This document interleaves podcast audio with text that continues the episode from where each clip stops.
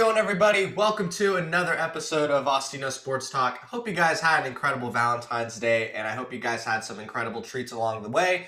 But boy, let me tell you, I have an incredible treat for you guys today. Former Stockton Ports play by play broadcaster and current University of Pacific men's basketball and Reno Aces play by play broadcaster, Zack Bayrouty. I've been wanting to have you on for a while. Welcome to the show, and uh, tell us how you're doing, man.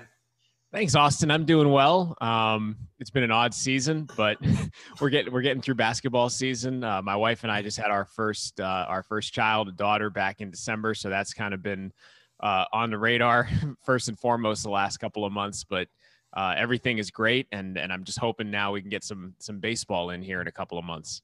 Yeah, I know. I know keeping busy is uh, definitely not a problem that you've had recently, even with COVID going on. So that's good for you.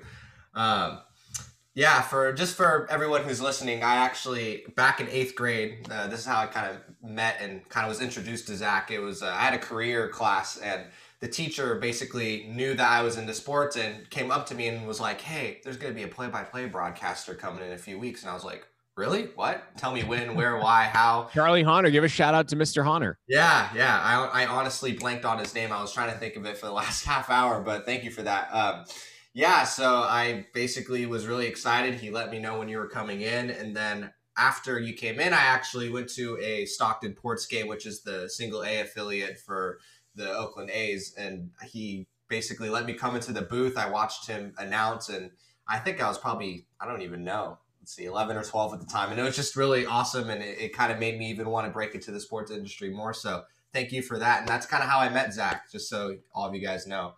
Um, Which was really cool, by the way. I, I, really enjoyed when you came out after the class. Like it, it's always neat to if you're a speaker somewhere, you know, to, to kind of connect the dots with with the people you're you're talking with. So it was cool to have you out at the ballpark that day. I remember it. That's awesome. All right, cool. So I just kind of want to dive in. You know, let, us start kind of at a very young age. Um, you know, I know you grew up on the East Coast. Obviously, it, it's pretty easy to become a sports fanatic growing up on the East. Um, so, kind of growing up as a kid, tell me about what sports you played and how that kind of led to you wanting to not necessarily pursue uh, playing a sport, but maybe just pursue breaking into the sports industry specifically. How did that all kind of line up for you? So I mean, I, I, played basketball and baseball primarily growing up. I never really my my dad kind of messed up his body playing football, so I you know from a young age I knew that probably wasn't for me. And I, I don't think my dad ever wanted us to play football because it was just, it didn't end, end well for him. So, you know, our friends in the neighborhood, uh, you know, we play, we would play football in the backyard. Don't get me wrong. Like I love football, but I, I just never really put on helmet and pads because I was always afraid to, to wind up like my dad with five knee surgeries and all that. So, uh, you know, played uh, mostly basketball and baseball and, and followed the Red Sox and the Celtics. And I really just I just loved it. Like I couldn't get enough of it at school. It's all I thought of.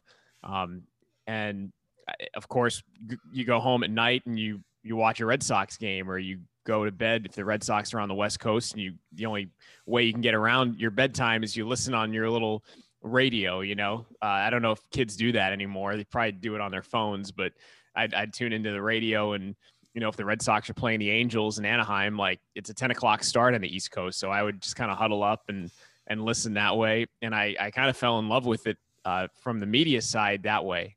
Um, I also read a lot of newspapers. That that's a, that was a big thing. Like we always had the newspaper in our house, and I would always read the sports section. Because I followed my teams, I could like follow the storylines through the the sports writers with the Boston Globe and the Boston Herald. So I actually really tried to get into that side of it at first um, in college, um, and I wanted to be a sports writer. Um, and then I kind of found my way into into broadcasting just uh, just by happenstance. Like I did an internship in, in West Palm Beach, Florida. Met someone who was a broadcaster. Went on the radio with him one time. Uh, he invited me to come on and do a game with him. We developed a good rapport. He ended up becoming the next uh, and Ports play-by-play guy and then invited me to come out and, and basically gave me a job right out of college to be his his assistant and handle a lot of the media stuff. And he left after a year. I fell into his chair. The ports asked me if I wanted to do it. I said sure, and it's kind of how my my career was born. It's not not traditional. Let's say that. Yeah, that kind of leads me to my next question. So you kind of talked about how you wanted to be a sports writer, but obviously I've seen you broadcast and you definitely have that energy that you know the game needs in a play-by-play broadcaster and you just kind of have that voice. So was that something you didn't discover until you were kind of pushed into the broadcasting industry like even before you said oh i want to be a sports writer did you know kind of growing up that you had that sort of voice or is that something you kind of discovered later in breaking into the industry well, thank you first of all, uh, and that's that's actually a good question. Uh, I didn't. I think I'm still finding my voice, to be honest, and I think any anybody that's in in play by play will probably tell you that. I mean, you can even go probably to some some guys that are working in Major League Baseball, and if they listen to their stuff maybe from five or ten years ago, they'll tell you that they've evolved and are completely different now. So it's just kind of ever evolving. Because I listened to it and consumed so much of it as a kid, I I kind of knew what it's supposed to sound like and I kind of knew what I liked and because of my journalism background I knew how to tell a story what what elements are important if you're an audience. Um, journalism school really refined me. I went to Northeastern in Boston. Um, so I kind of mixed those two my my you know kid years growing up listening and consuming all these broadcasts and then my college years with figuring out the nuances of telling stories and reporting um, and being the conduit for people. Um, I think that those two kind of mix together, and then you're forged in the fire of experience. Like I, I just basically was thrown in and had to figure it out as I went. So, you know, like I said, I, I still figure it out. I think game by game, and every game. I think what I love most, among other things, about my job is that every game presents a different challenge, and, and can you can tell a different story. And I, I kind of embrace that. And you know, some games will be better than others. I think a lot of what I do is predicated on how how how the game is. Like if it's a bad game, you might have a broadcast that isn't tremendous, you know? I mean, you're still going to do a good job, but it's just not going to be like, man, I nailed it. But if you have a good game and a good broadcast, like there's there's no better feeling than that.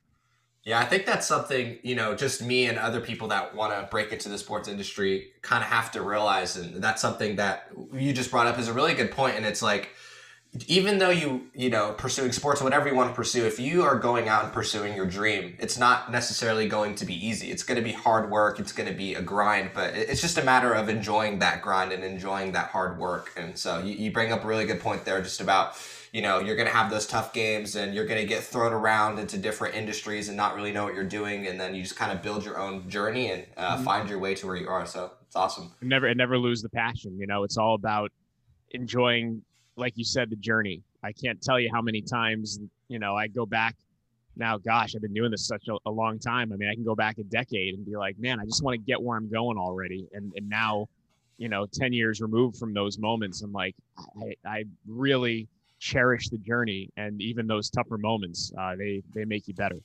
Yeah, definitely. That's that's something I think about all the time right now. I'm just stuck in community college. I'm stuck in my house. I'm stuck online and I'm actually transferring to Arizona State in fall 21, and that's just something. Cronkite School? You're gonna go journalism? Yeah, I am going to the Cronkite Congrats. School. Good spot. Yeah. Thank you. Um, so yeah, for me, like right now, I'm just telling myself I want to go there. Can I just fast forward my life to that moment and fast forward to the moment where I can do this A, B, and C? But exactly, and you, you bring up that point where you know it starts right now. You know, with this podcast or just whatever I do and whatever anyone else is doing through high school and college. It, it starts at, in the present. You know, it doesn't start in the future. So that's awesome. Um, so I just kind of want to talk about throughout high school and college, you kind of knew you wanted to break into the sports industry. I don't know, maybe you did stuff in elementary school, even as early as that, but what were some of the side hobbies that you kind of did to pursue your passion? Did you like record games and just announce them, you know, for fun? Was there anything that you just kind of did as a side hobby kind of growing up into high school? No, no, I, I just, I, I literally was a fan and I, I consumed everything as a fan. And even even up until my sophomore year in college, like at Northeastern, um, they do what's called a co-op program, meaning that you go for they were trimesters then, I think they're semesters now, but um, you go and you get an internship for uh, either a semester or two, depending on what it is now, and you're not in school at that time. So you basically go out into the workforce which is how I got an internship in West Palm Beach, Florida. Like I was still in school, but it was part of the co-op program at Northeastern, which was huge. Um, but you know, because of that, your sophomore year at Northeastern, you basically have to declare what you want to study. Like my first year, I took all kinds of different courses, and my second year, uh, I had to make a decision, and I still didn't know what I wanted to do. and I just kind of put the pieces together. I was like, well, I, I love to write. I can, I love reading the news. I love the news and I love sports. So I can basically go to journalism school and maybe I can write and, and be a sports writer.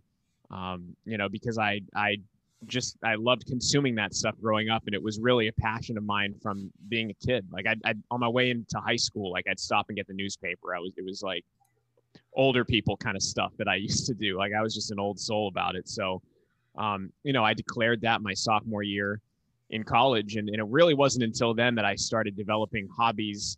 I guess you wouldn't call them hobbies. Then you, develop skills that lead you in the right direction. So through the classes I took, like I, I would have to record news updates and go uh, report on games that were happening, like Northeastern University basketball games. Like I'd be like a student reporter going and filing a story with my professor about that. And that's where I learned basic skills. So I guess my only growing up, like my only uh, my only hobby was consuming sports and, and doing it through broadcasts and through the newspaper.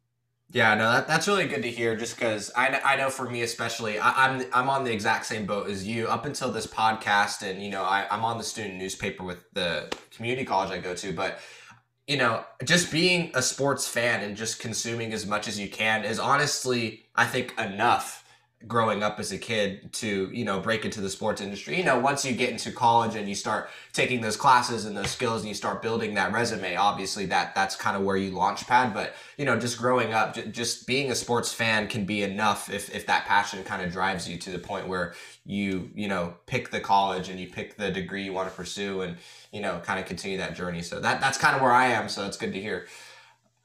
I think, yeah, I think first and foremost, if you want to try and get into this industry, like you have to have a passion for it. And some, and maybe that passion fades and maybe at some point you want to do something else, but I can tell you that to to be able to stick with it and to to travel that road, you need a lot of things, but you also need to have a, a passion for what you're doing. And I I've never I've been fortunate. I've never lost that passion and uh you know, it's even it's even grown because now it's grown and become a, a skill for me through which I I am able to to kind of convey my passion for for the stories I tell. Yeah, definitely. I think that's something that sports fans, avid sports fans as us, can kind of uh, be appreciated for is it's kind of hard to lose that passion. You know, if you're growing up and you just love sports from the jump, if you want to pursue sports, then I think it's kind of easy to not lose that focus. Just especially for me, I just don't see myself losing interest in sports just because I've been groomed to love it for so long, and I think it's it's might be easier to not lose that passion for for sports, kind of going throughout your life. So you know what though, like it, it's a it's a little bit different though nowadays because sports now, and I was thinking about this the other day, um, and this might be off topic for you, but I'll I'll say it anyways. Uh, like sports now is just different than sports when I was growing up. Like when I was growing up, you had your access was basically the, the broadcasts, you know, radio or TV and the newspaper. Whereas now you have direct access basically to these to the athletes and it's everything is just the landscape is so different. So the way that I was molded as a as a broadcaster and maybe even as a reporter, if you will, it's going to be totally different than the way someone like you is molded and the people that follow you, how they're molded, because you're growing up in a in a different environment um, as far as how everything is presented and how you can access this the the teams that you love and, and the athletes that you really enjoy watching. So you know, the style is going to be different and evolving. Um, you know, and and that's kind of another cool thing about this this field too is that, you know, I, I know I'm I'm unique in what I do. I know people that are my colleagues at the same level. They're completely unique in what they do because we're all molded differently. So you're going to be molded much differently than someone like me or or people my age, which is really cool. Yeah, I think it. You know, I think that's the most important part is everyone kind of gets you know we all have this passion for sports, but we obviously all kind of have our own unique journey that you know again molds molds you into who you are and molds me into who I am and everyone who comes before and you know after me. I think that's really good stuff. Oh, so I just kind of want to jump to your transition from the East Coast to the West Coast straight out of college. I think if anything, I was actually thinking about this, writing this question down before I hopped on with you.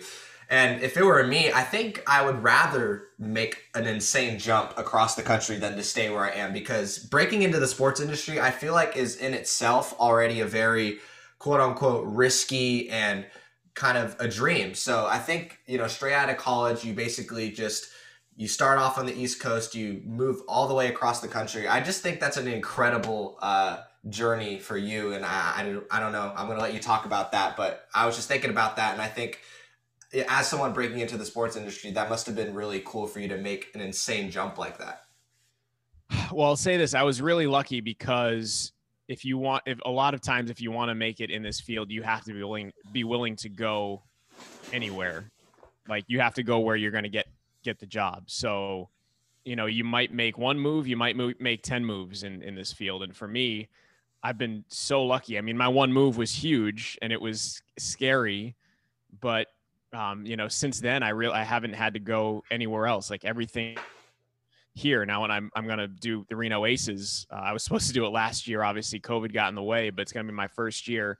It's gonna be a unique situation. I mean, it's only three hours from my house in uh, in Lodi, but you know we're gonna have to work it out, and I'll basically kind of be remote for a summer. Um, but other than that, like I've been very very lucky uh, to to be in one place. But I will tell you that. Uh, I've never been as scared in my life as when I was driving cross country to make the move, and I was cool until I got it's funny enough, I got to Reno and I got so scared at that point because I made the drive with my cousin and it was like, it was like, oh man, we're three hours away and like this is really happening and I'm I'm moving and I just remember being it it all hit me then. Um, but in that moment, I feel like I grew so much. Um, you know, I basically saw this fear and I, I took it head on and I was uncomfortable for a little while, which I think is good for anybody because that's really when you grow um, you know, as a person and as a professional. And I would advise anyone, especially coming right out of college, to to go where the wind takes you, and to go where the job takes you. And even if you're afraid, and even if you know it's going to be a bit of a hardship, meet it head on and, and do your best, and and you know figure it out as you go because uh, that that makes you you'll have just a certain soul about you that that maybe other people wouldn't you know that that choose to play it safe Oh yeah, definitely. And I kind of want to touch on because I have a, I have a lot of listeners that are from the West Coast, and I have some listeners that are actually from the East Coast. And you've kind of been able to live. I mean, you basically lived one half of your life on the East, and now you've lived half of your life on the West Coast. So, talk about like uh, we we we touched on this in the episode we had with you earlier, but just the culture change from you know being a sports fan on the East Coast from being a sports fan on the West Coast, because obviously both coasts are huge with sports and obviously they're they're extremely different. So talk about kind of that difference you experienced from the East Coast going to the West Coast. You know, it's funny. Um, I, I, would say I, I, was a sports fan on the East Coast. I was a sports professional on the West Coast. So uh, the East Coast kind of gave me my intensity growing up as a, as a sports fan on the East Coast. Like it's intense. Like they don't play on on on talk radio in Boston. Like it's it's hardcore. Um, you know they're intelligent intelligent fans. Like you're you're always thinking just intensely about you know back when I was growing up it really it was the Red Sox because the Red Sox at that point hadn't won. They they sucked for a while and it's like are we ever going to see them win? And um, you know I was lucky to see them win that World Series the fall before I got into working in sports. So I was like a pure fan at that point. Um, but the West Coast is just a different experience and uh, I've really come to enjoy the way sports is consumed here. It was it, I didn't like it at first, really. Uh, the first couple of years I was out here, I was like, man, it's just not like there's not that intensity. Um, I think I'll always have that intensity about me as far as sports go, but um, it's just it's consumed a little bit differently out here. And I think in part because you have so many options. Like there's so many local teams. You know, you have two NFL teams. You have an NBA team that's jumped across the bay. You have two Major League Baseball teams. You know, I think the Sharks are maybe that one team that like the entire Bay Area gets behind no matter what. Um, but it's it's just different. Like I I'm very lucky in that I got the intensity of of being an East Coast sports fan, and then I I kind of had it mellow a little bit here on the West Coast. And I think combining those two elements and experiences together for me kind of has brought me to to where I am now and and how I really it it it, it uh, impacts how I call games. Um, you know, just that that's that's that's the best way I can say it. Like my East Coast intensity and my West Coast like mellow, uh, they come together. I think, and and I, I think really affect and uh, impact my broadcast. Hopefully, in a good way. Yeah, definitely. And so I definitely want to jump into, you know, some your, your experience with the Stockton Ports. Obviously, you were there for from 2006 to 2019. And I know that, you know, being affiliated with the A's, there were some incredible names that you were kind of able to see play before they blossomed and became studs in the majors. So, t- talk about your experience with the Ports and some of those big names that you kind of saw play that you either maybe predicted they were going to break out in the league or maybe some shockers. Just talk about that experience and some of the players that you were able to work with. Well, the experience was phenomenal. Um, I couldn't have asked to be in a better spot and landed in a better spot out of college. Like to spend 14 years doing games at that level, uh, it's unusual, you know, without moving anywhere. But the ports treated me so well when I when I was there for 14 years, and I had I was fortunate because of that to have so many experiences and to meet so many of these guys. Um, I mean, gosh, you go back to Sean Doolittle when he was a first baseman on the 2008 team before he blew out his knee and had to become a pitcher. And now, obviously, you know, he's the Sean that everybody everybody knows, who's I think now just been signed by the Reds. Um, that was the only Stockton Ports championship team, by the way, was uh, was 2008. Um, that, that, in my uh, in my tenure. Uh, gosh, I mean, it seems it seems because we've had a year off, it seems like so long ago. Uh, I'm trying to think of like of the most recent ones. I mean, a guy like uh, Matt Chapman, you know, uh, that that team was was pretty incredible. Uh, Ryan Healy, Daniel Robertson, Chad Pinder. I mean, the, the list can the list goes on. Uh, pitchers: Jesus Luzardo, one of the more recent guys. AJ Puk um, among others. And then all the all the guys that came through as major league rehab assignments. Like one time, Mike Piazza. Like, do you remember what? Do you ever watch Mike Piazza? Had you ever watched him as a kid? Do you remember? Or was he retired? So it was interesting. I actually didn't really. Gonna make me feel fan. really old right now. I, I am. I am. I, I, didn't really become a baseball fan until like 2009, 2010. So I really hmm. didn't see much of him. But obviously, I, I know he's one of the best catchers of all time. I saw a bunch of his highlights, but that that's crazy. I never knew he, that he went. He rehabbed in 07 with us, and it was he hit two home runs in a game, and it, I got to call it. It was it was really cool, really really cool to see a future Hall of Famer. So I mean uh, you know all those experiences and even the guys that you don't know about um, there were guys that I'll I'll go to my grave knowing that in a different in a different setting they could have been good major league ball players. Um, you know, and they just they never really got the chance. Uh, you know, some some some people get uh, get more of a chance than others, and that's something you learn in baseball. Like certain guys have big signing bonuses; they're going to get all the opportunities to fail. Uh, whereas guys that are really talented and know how to grind, they might not get as many opportunities. So there are players that nobody will ever know about that I really got to know and become close with. Um, and those are really some of the more special bonds that I have with with some of the players that came through Stockton. Yeah, and I, uh, was Josh Donaldson on that 08 team? I know he went. Donaldson was. Yep, I, I was going to mention him. He uh, he got traded middle of that season from the Cubs to the A's, and I was actually the first guy he met when oh, wow. uh, when he when he arrived because uh, we were in Bakersfield, and he basically walked into the lobby of the Days Inn in Bakersfield, and was he had a big Cubs bag, and I was the only guy there and so I was I was the first guy that that uh, that he met, which is kind of a crazy story, and and it's uh, always a, a, fun memory that brings a smile to my face. Like it seems like ancient history now, but every anytime I see Josh, I think of that moment and and how far we both come. Yeah, what an incredible story that is. I, I don't even think you, you touched on that. You might have, but uh, that that's incredible. Um, so I just kind of want to talk about you had so many years with the Stockton Ports, and I know I'm not really going to ask you what your favorite game was because I think that might be a, a, bit of a stretch to answer. But talk about a game or two that just kind of stick in your head in terms of you know obviously whether it was back in 2009 or maybe is you know 2018 just talk about a game or two that kind of stick in your head that you kind of think of, you know, on a daily basis or just kind of pop up in your head randomly. So there's there are two two two ways I'm going to go here. So the first okay. one was the 2008 uh, Cal League North Division Championship Series. It was the Ports and the San Jose Giants. It was a best of five series, and the winner of the series goes to the championship series, which the Ports obviously won.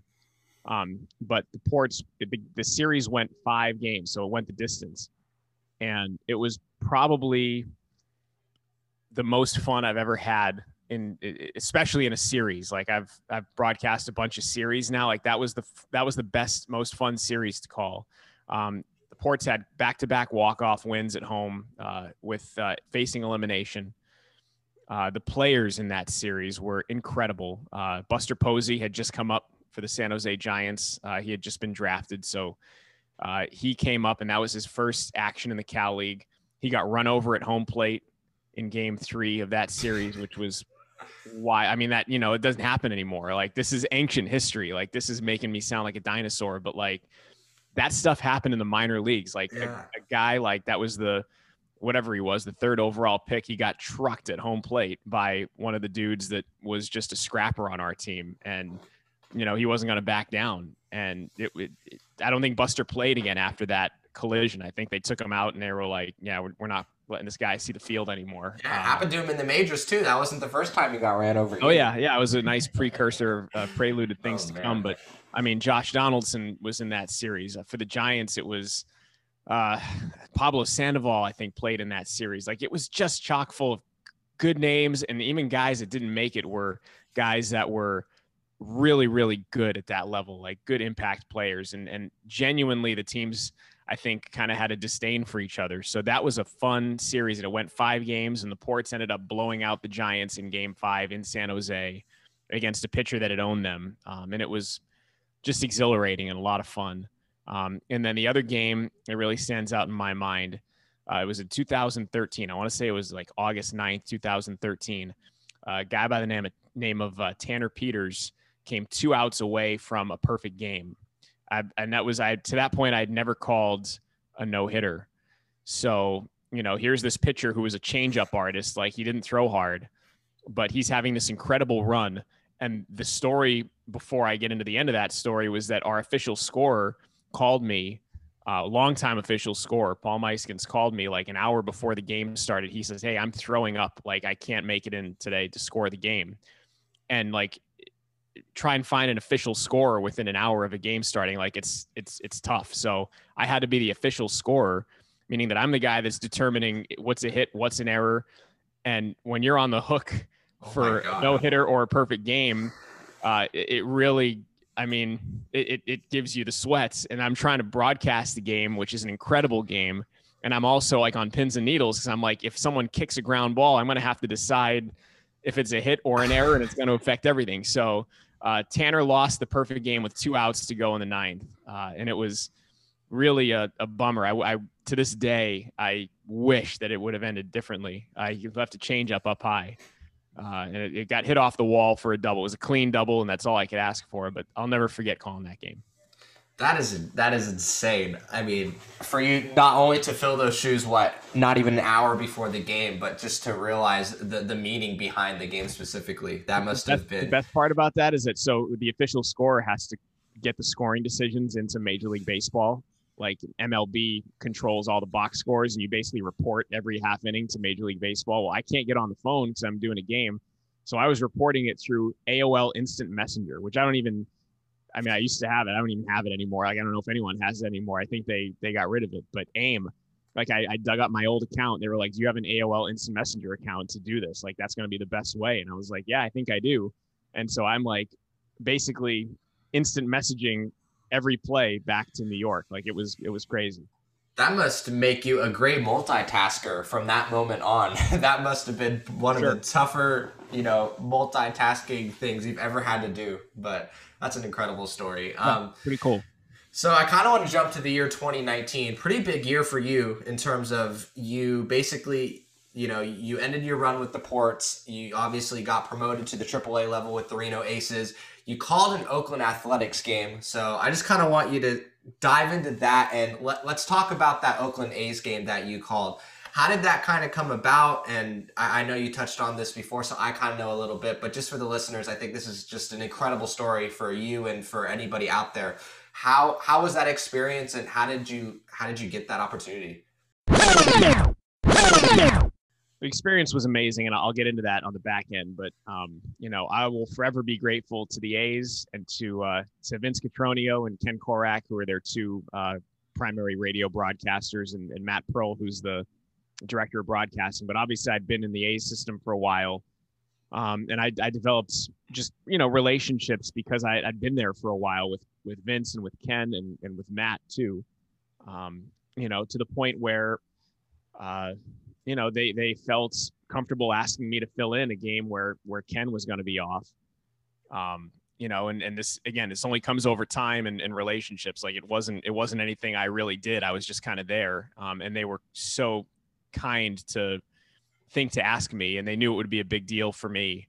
So, uh, you know, I, I woke up in Visalia one day in, in July of 2019 to a phone call, and it was Matt from the A's, who's their director of broadcasting, uh, and he, you know, basically asked. He said, you know, Ken on September 3rd is going to be out uh, you know, we'd love it for you to to fill in and, and, make your major league debut with us. And would you be would you be okay with that?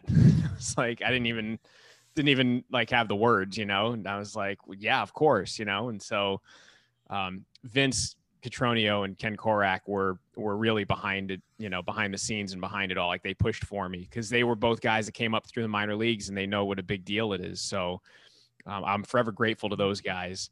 Uh, so they called and asked me, and it was like the longest two months of my life waiting, waiting for it was like two months of the day where they called me. So uh, September 3rd rolls around and uh, it was, I mean, I'll never forget it. Like I was certainly nervous that morning, but I got a call from uh, Ken Korach, who's the, the number one play by play guy on radio. And he just wanted to talk to me and wish me luck. And uh, it was a special phone call. And uh, yeah, I drove in and butterflies, you know, as you pull up to the Coliseum, like you're pulling up to a major league ballpark to to do this, you know, to do something that you've been waiting your whole life to do and you prepared your whole life to do. Um, and and they could not have been nicer. Like Vince Cotroneo could not have been nicer to me that day. I mean, he brought me with him to interview Bob Melvin, you know, on the field, brought me with him to talk to everybody, just making me feel like I belong um, and then on on the radio, uh, he was fantastic to me. Uh, just made me feel at ease, and uh, yeah, I'll I'll never forget that as long as I live. It was pretty cool. Yeah, I mean that phone call in July, you basically got you're, you're kind of like a minor league baseball player. You got called up to the big leagues, basically. So that that phone call in itself is probably something you'll also never forget. I, think, I mean, there's not to think about the the number of people that have called Major League Baseball games, like it's not a big, it's not a big group, you know. So uh, it's it's you're just honored by it.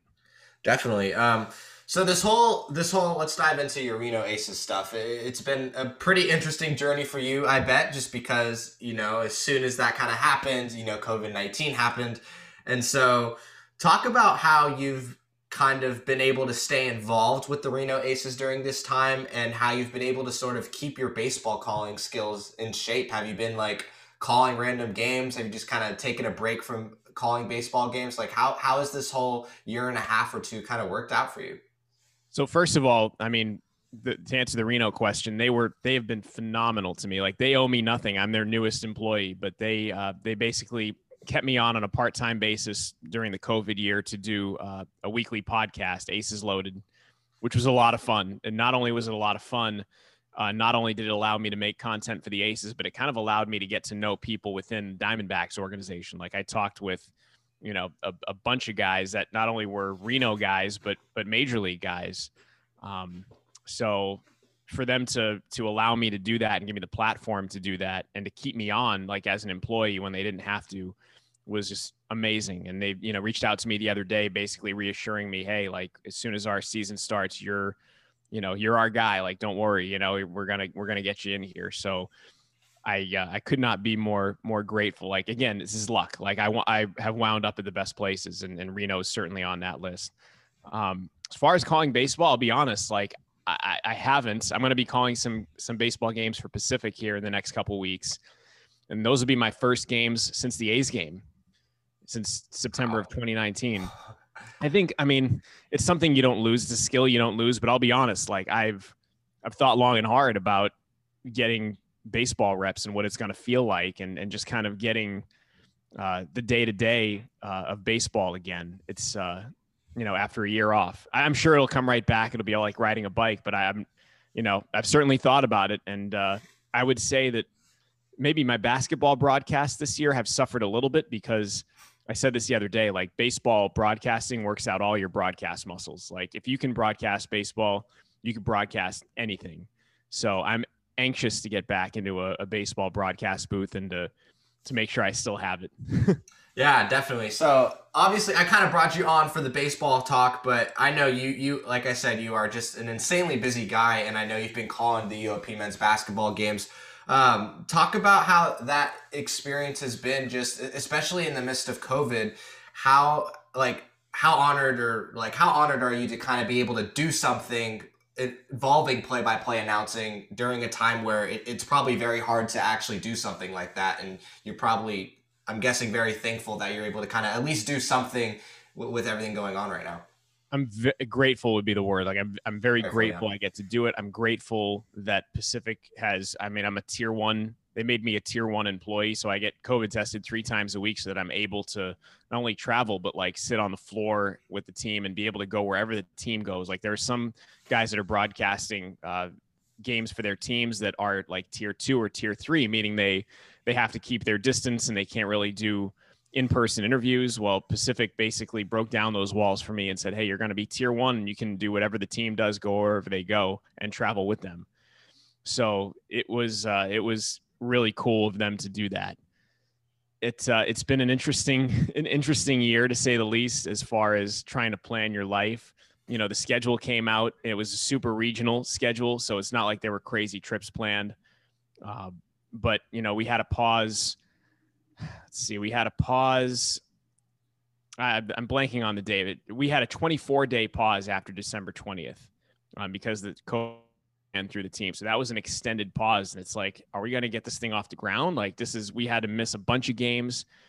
Uh, but you know, once we got into the WCC part of the season in, in January, it's been pretty steady. Uh, we've had to miss a, a, few games because other teams have had COVID, um, you know, but like we're going to make up a game in San Diego next Tuesday. Um, it's just you have to kind of be on your toes. You know, they told us we are going to BYU like the day before we were going. They're like, "Yeah, you guys are getting on a plane tomorrow and going to Provo, Utah." It's like, well, okay, you know, like let's pack up and go. So it's it's been a season where you can't really plan. You got to be on your toes.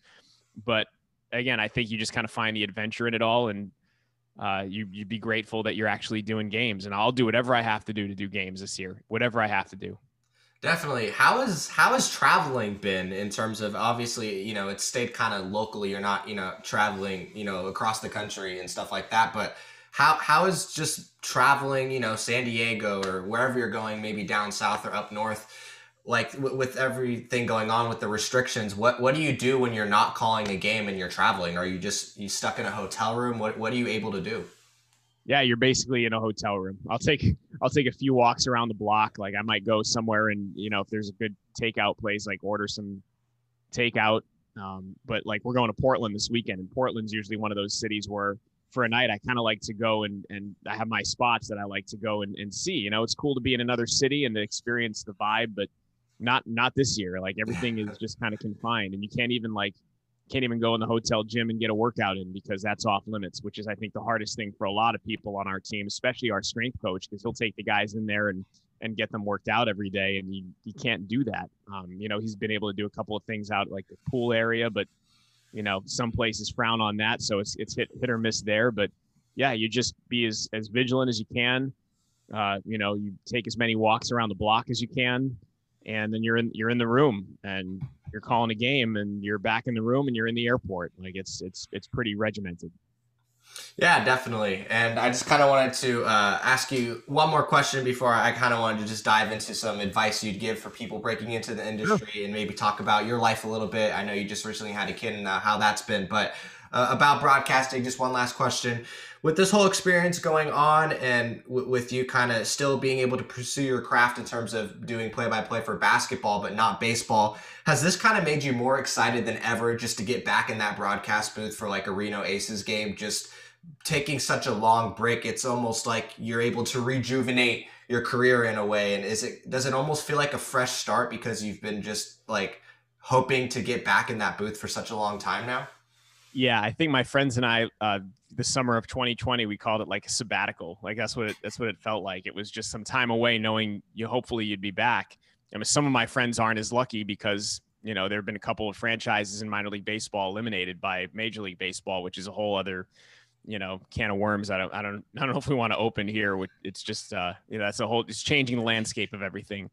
Um, but yeah, to answer your question, I'm I'm I couldn't be more excited uh, to to get back in calling baseball. Like it's what I do. Like it's it's it's your identity. It's a big part of your identity, and when it's taken away from you, you know, you you kind of you struggle. Like it's it's one of the loves of my life, and I I was without it, um, and especially without it at you know a AAA level that I've tried I've strived to kind of get to my whole career. Um, to have it taken away at, at that point was tough, but um, again, I'm I'm lucky knowing that I'm going to get to be back there and and to get to be at that level, whereas a lot of other people, for a lot of other reasons, haven't been as lucky through this this whole period, not just baseball wise, but COVID wise, with with friends and family getting sick and you know unfortunately passing away. So, uh, yeah, I'm I am I am dying to get back in the booth. Can't come soon enough. Yeah, I think that's something I try to do too. In terms of obviously, especially in California, the restrictions are a, a lot you know more strict and I, I think it's almost like we're able to sort of be excited for the future because once everything's able to get back up and open and once we're able to kind of get that sense of normalcy it's just going to feel so good you know? Just being able to go back to our day-to-day lives that we had almost what a year and a half ago from now and to mm-hmm. just kind of like get that excitement back and to just be thankful for what we had and i, I think whenever that time comes you know it, it's going to be incredible what what I do worry about though, and this is this is another thing where it's like it's going to depend on the landscape moving forward. Is I, worry that uh, it's not going to be the same as it once was in terms of being able to interact and in terms of being able to uh, be around people that you need to talk to to get to get like intimate stuff you know like i mean i'd go to batting practice every day and you you watch bp and you interact with the guys um, I hope we'll be able to still do that. Um, you know, I think you go to different cities and you're able to, you know, maybe take a walk with someone like one of the players or coaches and go have lunch and get to know them a little bit better. I hope we're able to do that. Like, I hope it's not just, you know, hey, we're, we're here and we're going into our hotel room and, you know, we're not gonna we're not gonna talk face to face, you know, because we can't. And I think that would change things quite a bit. But I'm I'm hoping, uh, like once once we're able to do that again, it'll make me feel a lot normal. A lot normal. Yeah, definitely. I, and, and that's something I think we all have to hope for is we really hope that yeah, we can get back to that normalcy, but to be able to kind of ease it in that way we can get the full benefit of, of, what we had because you know a lot of the times you know not to get political or anything but you know sometimes you know stuff is kind of you know everything opens back up all of a sudden and then all of a sudden gets shut back down and you know like you said especially within the sports industry i think it's important that we you know maybe do 10% capacity, 20% capacity, and just kind of ease it throughout the next few years, even just so, you know, maybe even whether it's five years from now, 10 years from now, we're able to get that experience that we once had to full effect. Um, awesome. So I just kind of want to get into, you know, obviously you just had a kid. Uh, let's talk about that a little bit and just kind of about Zack Bayrouty's uh, day-to-day life, whether you're traveling or, you know, at your beautiful home in Lodi. Let, let's just kind of dive into what your what your personal life has been like over the past few months. Yeah, so uh, my wife Megan and I, uh, we had our our daughter Nora Adele uh, December twentieth, and you know she's perfect in every way. And, and fatherhood changes you a little bit. You know, I think before before it's crazy to think about life before the pandemic, and and Megan and I were just talking about it. Um, you know, going back to March of 2019, like I was looking at some emails. I'm sorry, from March of uh, of 2020 I'm like, man, like this is before like our daughter was even conceived, before there was a pandemic. Like it was just a completely different place. But I, I guess you know, the like fatherhood changes you and a pandemic changes you a little bit. And to have those two things happen at once has been really uh, interesting. It's it's also been kind of in a way for me a blessing because I've been home when when normally I might be gone a little bit more. So I've been able to be around my daughter and um, you know experience the day to days of of fatherhood and baby infancy and and and uh, it's a it's a beautiful thing and it's a it's a magical uh, journey. And then we're just at the start. So uh, that's pretty much consumed my day-to-day life outside of things at, at pacific. I don't, I don't know uh, you know this week i guess we're going to maybe get a baseball schedule preliminary baseball schedule. We'll see what that entails and, and kind of plan life for when hopefully i'll be in, in reno. And you know we'll cross that bridge when we come to it and and our you know megan and our daughter will come up and, and kind of be around as much as they can but you know for now i'm just really focused on my daughter and and whatever pacific needs me to do which is cool because it's i mean everything's right here and local That's great. That's great stuff. And you know, it's funny. I'm I'm literally in Lodi too. You know, we're probably within five minutes of each other. And you know, I think it's a great city just to you know relax a little bit on off days, and especially to raise a family. So it sounds like you know you, you got spot. yourself yeah got yourself set up pretty well. Um, so just real quickly before we dive into some baseball talk, I just kind of want to you know pick your brain a little bit for some advice for myself and just for all the listeners. Uh, you know, whether it's podcasters or athletes or really just anybody um, so I know you, you, you know you've been on podcasts and you even hosted some podcasts. You, have done play-by-play broadcasting and you've done sports writing. You've done all of this stuff and you've really been able to kind of get break into every aspect, not every aspect, but a lot of different um, angles of the sports industry. So from kind of starting at zero in terms of you know growing up just being a sports fan to kind of getting to that point where your job is to love sports 24 7 what kind of advice would you give from getting from where you're just a sports fan as a kid to like i said being able to just love t- sports 24-7 and you know getting paid for it um, well first you have to have the passion which could evolve.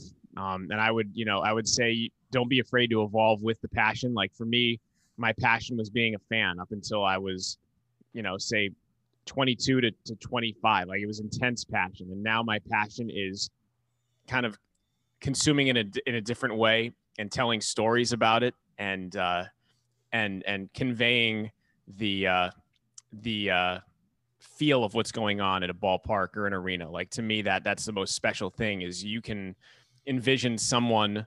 You know, if you're doing a radio broadcast, you can envision someone in their car or on a run or sitting somewhere being like, "Hey, I'll flip this game on," and like you're literally conveying to them what's happening at this place. Um, and to me, there's no more powerful medium than doing that over the radio, and especially for for baseball play by play, where there's so many intricacies and there's so much to look at and there's so much to tell people about.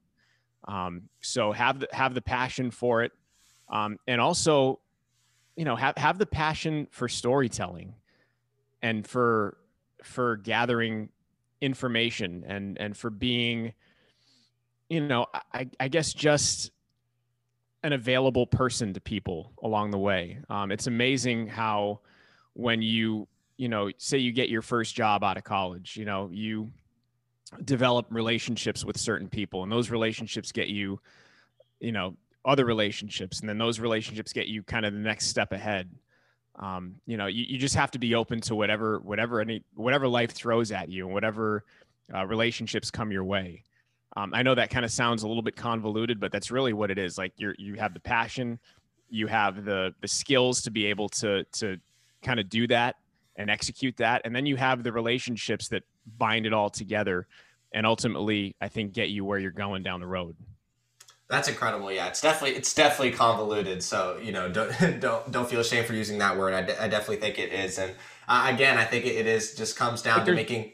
There's no right. What I'm trying to say is there's no right path. Like everyone's like, oh, how do you how do you do this? Like there's no arithmetic involved. Like it's you re- you literally have to have uh, a feel for it, and and you have to be open to whatever comes your way.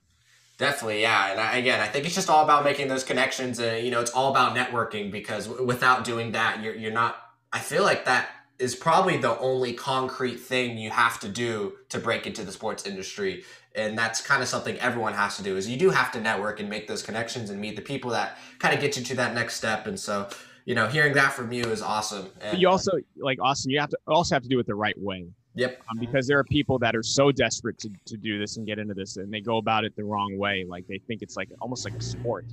Um, you know i can't stress the the importance of doing it the right way, being on your journey, and uh, and and just I, I think appreciating every step, but also like instead of looking at someone as a as a key to your next step, like you look at someone as an acquaintance and as a as a as a, a coworker and as a colleague and you know you're, you're honest with them and, and that's how you you kind of move forward and, and develop relationships you like you don't think to yourself like oh this is going to get me here like no that's that's not the way it works in, in the long run it, might, it may work in the short term but in the long run like that never works yeah, definitely. Thank thank you for that. Thank you for kind of jumping in and you know fixing kind of what I said. Uh, again, obviously, I, am very you know. Oh, you're I, fine. I wasn't fixing what you're saying. I'm just I'm reiterating like this is, no, yeah, no, thank you. I, I, really appreciate that, and that's awesome for our audience to just kind of hear. Uh, before we get into the baseball talk again, I just want to thank you for hopping on and not My only pleasure. sharing your story about how you fell in love with sports and how you broke into not just the sports industry, but specifically play by play broadcasting, but for also sharing a little bit about your personal life and for just giving some insight on you know, young aspiring people, you know, sports journalists, aspiring sports broadcasters, sports analysts, just whatever they want to do. Just, uh, I think your advice just kind of relates with anybody who wants to break into the sports industry. And I like how you kept it broad. And again, I really appreciate you for talking about all that. Oh, my pleasure. Cool. All right. Uh, let, us get into some baseball talk. First, I kind of want to touch on some of the rule changes that we've seen over the last couple years, and we've touched on this. And I'd love to pick your brain about this, just because obviously, being a play-by-play broadcaster, you basically know the ins and outs of how the game is played and how the game maybe should be played in your eyes. Um, so, first off, something I honestly just kind of figured out over the you know the past like few weeks is what's happening in uh, spring training where managers can basically defensive managers can end an inning and just kind of say, all right, that's it. Um, you know, I think the the pitcher has to at least pitch uh, 20 pitches, but basically if there's two outs and you know the pitcher's going through a rough patch, even if the fielder, even if the shortstop makes an error and someone gets on base after that, you know, play, they can just end the inning. Um, what do you think about that? And I, I know, you know, I don't really know much about something like that. But, you know, especially with spring training and, you know, trying to just get people in baseball shape in such a short amount of time. What, what are your thoughts on that? I mean, spring training is spring training. Like spring training is basically a glorified exhibition, and you yep. they make up the rules as they go along with those. So um, I'm not I'm not offended by that at all. And I'm, I'm a baseball traditionalist. Don't get me wrong, but if you want to do something like that in spring training, like I understand it. Um, you know, the, the game is just evolving that way where everybody's focused on load management and pitch counts and uh, and things like that. So for me, if they want to do that in spring training, I don't think that's going to be the, the wave of the future for actual games. But yeah, you know, spring training, you don't want a guy out there wearing it for 40 pitches. Uh, that's that's obviously having a tough time. Like it's, you know, it's it's okay. I think at that point to to say, hey, you know, this is an exhibition and and we're we're going to turn the page and just and just move on here. So I'm fine with that for for spring training. Yeah, definitely. I, I completely agree with you. I really hope that's not the future of the game going into regular season and playoff games. But I think, like you said, I think the point of spring training is literally, you know, glorified ex- exhibition and just getting baseball players in baseball shape to actually go into now 162 game season. Obviously, it was only 60 games last year. So I think that, you know, whatever they can do to make sure that players are going to be in the best shape for the regular season is obviously priority. Um, but let's talk about some rule changes that are actually going to be still in place for uh, the regular season. I know one of the, the, the big controversies is having a runner start at second base for extra inning games. And as a traditionalist, I kind of know what your thoughts are going to be on this, and I kind of agree with you in terms of I, I don't know. I'll, I'll, let you start, but you know, runner on second base for extra inning games during the regular season. Give us your give us your take on that. I don't really like it, and, and I'm, I'm, I'm, you know, it's funny. I, I, uh, I was sure if you'd asked me this when minor league baseball implemented it in mm-hmm. the start of 2019, I was sure that I was always going to be in the majority of people that hated it. Now I feel like I'm in the minority. Like I feel like there's some people that are starting to come around on it, and you know, look, if you want to do it in the minor leagues, I okay, okay, you know, I'll concede that. Um, but major leagues, I, I just don't. It's not my cup of tea. I I I don't ever mind a game that is going into like the 19th inning, and it to me there there becomes a certain charm about it. Uh, there becomes a certain, you know, it just becomes memorable in your mind. Like I still remember Major League Baseball games that I've watched that have gone into like the 18th, 19th, 20th inning, and you're like, man, like this is a classic. Like this is such a battle. Um, you know, it's just we're it's again, sports are evolving and they're going in a different direction, but um, I hope that doesn't become permanent at the major league level. Um, I could see, and maybe I could even concede you know, if a game gets to like the 14th inning, maybe then you start the runner at second base, um, you know, just so you're not burning through arms. But, you know, I, I, I cling to, I cling to the traditions hard and I'm, uh, I'm just a traditionalist and I, I don't like it. Yeah, I agree. I think that's definitely also, you know, games that go into the 16th inning, 19th inning, you know, 1 a.m., where, you know, 80% of the fans have left, but the 20% that are there are just passionate fans and they're not going to leave till the game is over. I think all of that just makes baseball as unique and amazing as it is. And uh, yeah, I agree with you. Just having a runner at second base from the jump, you know, as soon as you hop into the 10th inning, I just feel like is a little, I don't know. I, again, like you said, I think it, it is kind of being in the minority because a lot of baseball fans are very prone for offense. They they want runs, they want home runs. They want it to they want 12 to 12 games that are going to be a final score of 13 to 12 after 10 innings and you know, like basketball, football, fans you know, don't want that though. Like baseball Yeah. thinks baseball Mm-hmm. thinks that fans want that. And that's Yeah. where baseball like to me that's where baseball has it wrong. Uh, that's where a lot of the leadership in baseball has it wrong is that you know, they they have this inferiority complex to to the NFL and the NBA. Yeah. Like no, like like mo- most baseball fans love a pitcher's duel. Yeah. You know, um, yeah, yeah, you might not get as many Twitter clips for a pitcher's duel as you would, you know, for a home run derby, you know, eight to six ball game through five. But who cares? Like the people that really appreciate baseball for what it is, they're not looking for that. So I hope uh, I hope they come to their senses with that. Yeah, no, that, that, that's a really good point you bring up. Um, so about like having a universal DH, uh, there's expanded playoffs. Uh, they're not doing it this time around, but just a, as a concept, uh, having a universal DH. You know, I, I'm a huge Giants fan. Obviously, Madison Bumgarner, uh, one of the best hitting pitchers in the game, and probably this whole decade. I love seeing pitchers hit. Seeing a pitcher hit a home run is one of the best things to see, in my opinion. So personally, I think having the uniqueness of having the DH in the American League and in you know in the National League, you know, letting the pitchers go up and you know try and hit a home run. I, I love that. Uh, so, what are your thoughts on you know universal DH? You know, I grew up with the DH as a as a Red Sox fan growing up. You know, the American League was was pretty much all I knew because when I was growing up, they didn't even have interleague play until I was well into my teens. So I yeah, I like I like having both. I like the American League having the DH and the National League not. I think it's it's cool. I think no matter what your cup of tea is, you can get a different experience going from league to league. I don't think we need a universal DH. And to be honest, like I mean, you know, when I moved here, like it was the first time I was in a market that had a National League team and the Giants. So I had to really kind of relearn the game as far as the strategy, um, you know, in the chess playing, if you will, with with using the pitcher's spot. And it was really fascinating to me, and I really enjoyed it. I also like listening to an A's game and be like, oh yeah, like we don't have to deal with the pitcher swinging the bat. Like we get to see a dude that wants to get up there and, and basically just he's up there to mash. So I like having both, and I don't think there's a need to change it.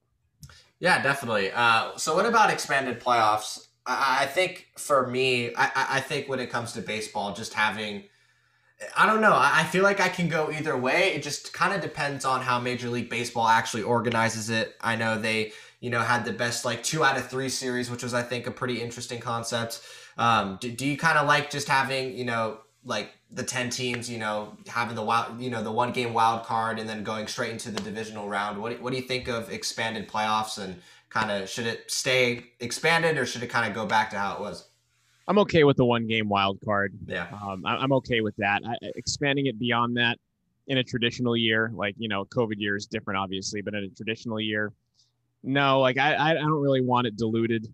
I, I don't want the I don't want the teams diluted that are in the playoffs. Like I want, you know, I want there to be an incentive to win your division. And then I, you know, I, I think it's cool to have those one game playoffs because you basically engage a bunch of other fan bases maybe for for as as long as a month or two uh, toward the home stretch of the season where otherwise they wouldn't have any hope. So I, I'm for that. I just think that you got to be careful whenever you talk about expanding playoffs. Like you, you don't want to do it at the expense of, you know, it's a team that dominates, wins a division in the regular season, and then some some team gets in there that basically finished 500 and gets hot.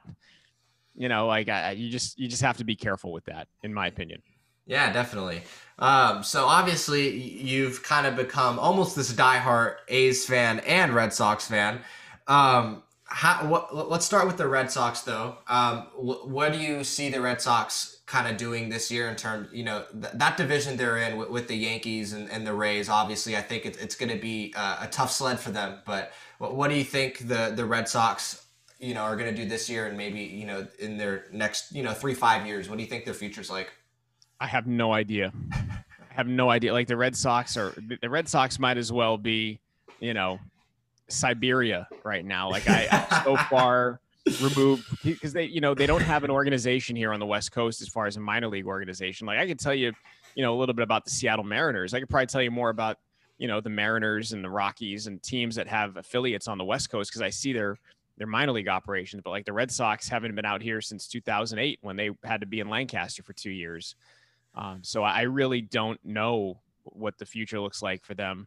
Um, I, I was bummed that they basically gave Mookie Betts away to the Dodgers. I, I think that was a mistake, and you know, obviously they're they're having a bit of an identity crisis right now. So, you know, good luck to them. I I, I don't know what the future is going to hold. I just know they have a lot of, I think they have a lot of goodwill to build back up with that with that fan base. I mean, I know the family of four going to Fenway, it costs you a pretty penny, and to to you know say goodbye to a guy like Mookie Betts who's worth the price of admission that's a tough. That's a tough position to put yourself in. So, um, you know, I think they obviously need to rebuild and they need to find another guy like a like a Mookie Betts, but that guy doesn't come along. You know, they're not a dime a dozen. It's it's tough to find a guy like that. So I think they need to find another cornerstone player and for sure rebuild their farm system. Awesome. Let's let's dive into the A's then. I know you know you can definitely probably you know you probably have a little more knowledge on that. Um, obviously the the A's have it, has been a little bit tough sledding for them, especially, you know, obviously they're a great team, one of the best teams in baseball, honestly. And, you know, they get into the playoffs and whether it's them choking or, you know, it's just kind of hard for them to actually make a playoff run. Um, I, I don't know if you have any thoughts, especially because you're in that minor league system in terms of, you know, the A's, you know, short term slash long term future, or, or maybe just kind of how the A's are going to be in the present this year. Uh, give me your, your take on the Oakland A's this year the A's are like that battery that never dies, right? Like the A's just kind of have they have life. It seems like forever. They're always competitive every year. They're never going to be like the super team, you know, like the, the Houston Astros uh, that had all those superstars, or the even the Dodgers that right now have all the superstars. Um, I think the A's are gonna. There's like a sustainability about the A's and the way they do business and the way they groom players. A lot of times, it's it's really hard and cutthroat, especially for fans, like to see certain players walk, you know, um, like Marcus Semien, they, he just, he walked, you know, because it was a matter of dollars, I guess. But, um, you know, the, the A's are always going to be that team that finds a way to stay competitive.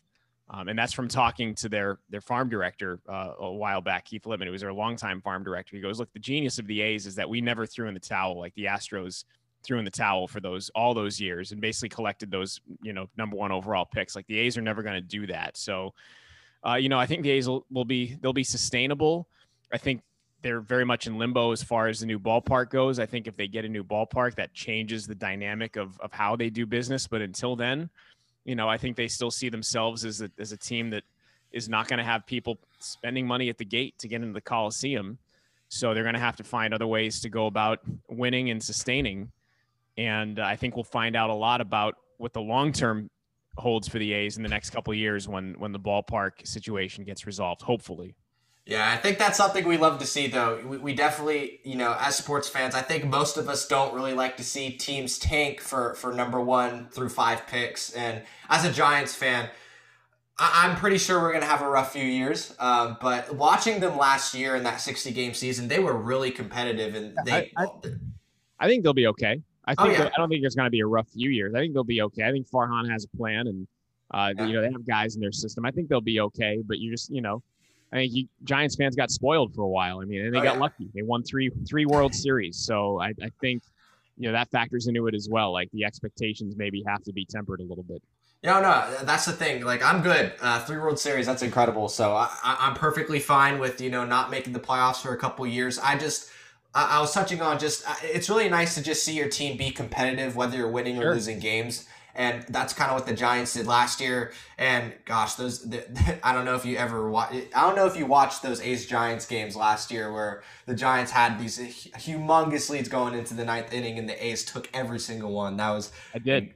That was incredible, man. Pretty wild. It's heartbreaking, heartbreaking, but uh, it, it's fun. Yeah. Sorry about it. The, uh, it's good. again, I have nothing against the A's. I actually think that, you know, honestly, I'd probably take the A's as my second favorite team. I, I don't have much rivalry there. I'm with the Dodgers. I can't stand them. But cool. um, yeah, I think the A's and the Giants, you know, whether they're, you know, going to make a playoff push or whether they're just, you know, going to, you know, kind of stay competitive, I, I think it's still going to be fun as a fan, as, of, as a Giants fan or an A's fan. I think it'll be fun to watch them this year. Oh, for sure. It's going to be baseball. It's going to be fun no matter what. Yeah, uh, I kind of just wanted to hop into the the NL West battle. Uh, obviously, the Padres and the Dodgers are absolutely loaded. Um, I was actually, you know, I have a few friends that are Dodger fans, and when Trevor Bauer signed with the Dodgers, I was just telling them, look, I, and it's not completely true. It's just me being a little biased Giants fan, but I was, I was basically just telling them, like, look, on paper, you guys by far have the best team in baseball. If you don't win three World Series in the next like six years, then that's going to be pretty disappointing. And I know baseball is completely different. It's a lot harder to actually win a bunch of World Series in a short amount of time, but I don't know. I, I think that Dodgers team is by far on paper probably the best team in baseball. And I think as a Dodgers fan, I was just telling them like, look, you guys aren't going to have much to listen to or watch until they actually make it to the playoffs because you already know they're going to be the team to beat. And so, well, what do you think of that uh, that NL West battle though, with the Dodgers and Padres having loaded lineups and pitching rotations? I'll tell you this: the scary thing about the Dodgers is that they got they got all their pieces at the big league level without giving up their elite minor league prospects. So they yeah. are fully loaded at the minor league level too. So they've they've actually they built the right way. I think they've used their resource the right way without compromising their long term plan with with the minor leaguers and those mm-hmm. chips. Um, the Padres have had to do things a little bit uh, differently. Uh, they have uh, you know, they've had to spend a little money. They've had to trade some of their blue chip prospects, but I think the Padres kind of had this awareness that hey, if we don't do this, we're we're basically screwed because the Dodgers are here and they're here to stay. So AJ Preller's had to be aggressive in the free agent market, and it's going to be really fascinating to see what what happens down in Southern California. I like that Padres team. I like the makeup of it. Yeah, I can tell you they they do have some guys at the top level minor leagues that are impact type players. So uh, you know, I think the Dodgers are a little bit deeper as far as the farm system, but Padres are going to be right there with them in terms of excitement. Yeah, definitely, and I'm I'm I'm looking forward to it. Just as a Giants fan as well, I really do hope the Padres can kind of make some damage in terms of you know being maybe possibly the top threat in the entire National League to the Dodgers, and I think that's a high you know it's a good possibility. Um, so with being with the Reno Aces, uh, how you know, we kind of touched on the Diamondbacks a little bit, maybe. Um, so, do you see yourself becoming a Diamondbacks fan of any sort? You know, over the next few years, uh, do you think you're going to be a, a, a, triple threat fan, Red Sox, A's, and Diamondbacks? You know, fan is uh, fan is a relative term uh, for for me and for you know, especially my colleagues these days. You know, if you if you start getting into this and, and years into this, um, I think you root you root for people. You know, obviously you pull for your organization. Um, you know, because you get to know people in the organization and get to like them hopefully and see the big vision that they have and, and obviously you're there every day as it's being executed but um, i'll always root for i think now i'll always root for people first um, you know and and if if i'm lucky enough to get hired by whatever team you know obviously you root for that team i mean you're you're tied to their brand and their success so yeah, I guess in a way I I I will be. Um, I guess I'll just say I'm I'm emotionally invested in in a few different teams uh, now, in, including the Diamondbacks. Yeah, definitely, and I think that's something I've kind of realized about myself over the past few months. Um, I'm not quite sure if you play fantasy sports at all, like fantasy football, basketball, or baseball. No. I, I, can't. I can't because yeah. uh, because of uh, the thing I signed with Pacific. Uh, gotcha. They don't, they don't, let you do that. Gotcha. So, so, I can't. I mean, I can follow along. My friends do, you know, but I, yeah. I yeah, so I, I think for me, this is kind of the point I was touching on is I've over the last few months just I, I, love fantasy sports and i've actually been able to kind of realize like wow i'm literally rooting for like separate players on these separate teams and i think i think that's really cool just in terms of if you are going to break into the sports industry you probably are going to start like you said rooting for people and, and being fans of, uh, of separate players and their journeys and you know obviously you, you end up being tied to your organizations like i'm a diehard kings fan and i'm a diehard giants fan but you know with football like i got really into fantasy football this year and i started kind of rooting for separate players on separate teams and i think that might be something i, I start doing is you know not only rooting for a team, but kind of rooting for players around the league. So, you, and you point. can, I mean, don't get me wrong, like root, root for your team. You know, I think that's yeah. where it all stems. Like if I didn't root for the Red Sox as hard as I did when I was growing up and even in college, like I, I wouldn't be doing this now. So I think that's an important element to have as you as you kind of journey into this. Yeah. Uh, before we wrap this whole episode up, just kind of want to get some predictions out of you for the baseball season. Um, we, we can dive into a World Series prediction as well, but uh, who's a team that you see kind of uh, maybe an underdog team or a team that isn't, you know, obviously you can say the A's, but, you know, just going around Major League Baseball, uh, do you have a team that's going to kind of upset, you know, in terms of uh, beat the expectations that they have and you know maybe make a playoff push and you know have a, has a lot of young talent that you see kind of making a playoff push that people don't really have doing that this year. I mean, is anyone talking about the Rays? I feel like people. I feel no like one. the Rays. I feel like the Rays are in there every year and still yep. no like no one talks about them. Like if I were putting a, a futures bet in in Vegas on a team to win the World Series, I bet you get great odds with the Rays, and I'm I would take that. Like that that would be a great a great bet to make because nobody talks about them. They're in a they're in a crappy market as, as far as you know they're they're down in South Florida at a lousy stadium. I've been there. It sucks. Um, but they they ball out like they always have dudes, and uh, I think they embrace kind of being that forgotten about team. So I, I would throw the Rays in there perennially uh, every year. Um, I'm trying to think of. I'm trying to give you a West Coast team. You know, I know the Mariners have a lot of electric talent coming up. Like Kyle Lewis is going to be sensational. Um, the Angels have Jo Adell coming up. He's going to be sensational. I don't know if those teams have enough around them, especially in the pitching department, to be kind of a dark horse you know, World Series type team. Um, you know, and maybe the A's still do. I think the A's might surprise some people if they can if they can you know, hopefully pull everything together and and and uh, maybe find a, a, couple of pieces that they lost. You know, I mean, obviously the losing Semien hurts. Um, yeah. You know, losing losing a couple of arms hurts, but but I never count the A's out. They always seem to find players that can can patch them through. Yeah, uh, you kind of touched on it with uh, the Mariners and the Angels, but is there any players that are either you know gonna you think break into the majors this year or have been just absolutely tearing it up in the minor leagues uh, maybe on the west coast that you've kind of observed over the last couple years that you kind of see breaking out this year in the majors? Is this with the a's or just in general? Or maybe both just in general just from your observation just watching you know the the ports and you know you know obviously being involved with the reno mm-hmm. aces just anybody you've seen uh, with the A's, uh, certainly Jesus Luzardo. Uh, I know he's already kind of gotten there a little bit, but I, I, I would look to him to be kind of ace of the staff type of material going forward. Um, and then I, would go back to those those two other guys that I mentioned, Kyle Lewis and, and Jo Adell with the Mariners and the Angels. Uh, those those are going to be two pretty special players coming up here on the West Coast to keep an eye out for. You know, it's funny, like I feel so far removed from baseball. I wish I could actually give you a, a more in-depth answer to the question, but I feel so far like it's been a long time since I've called a minor league baseball game and actually seen uh, seen these guys at, uh, at, at a professional level. Uh, I mean, last year, you know, I think Jo Adell got got up some big some uh, big league games in uh, in, in Anaheim, and uh, obviously Kyle Lewis did. He had an incredible catch on a foggy night in Seattle last year, but I think those are going to be two players that you you're going to hear a lot from in the years to come.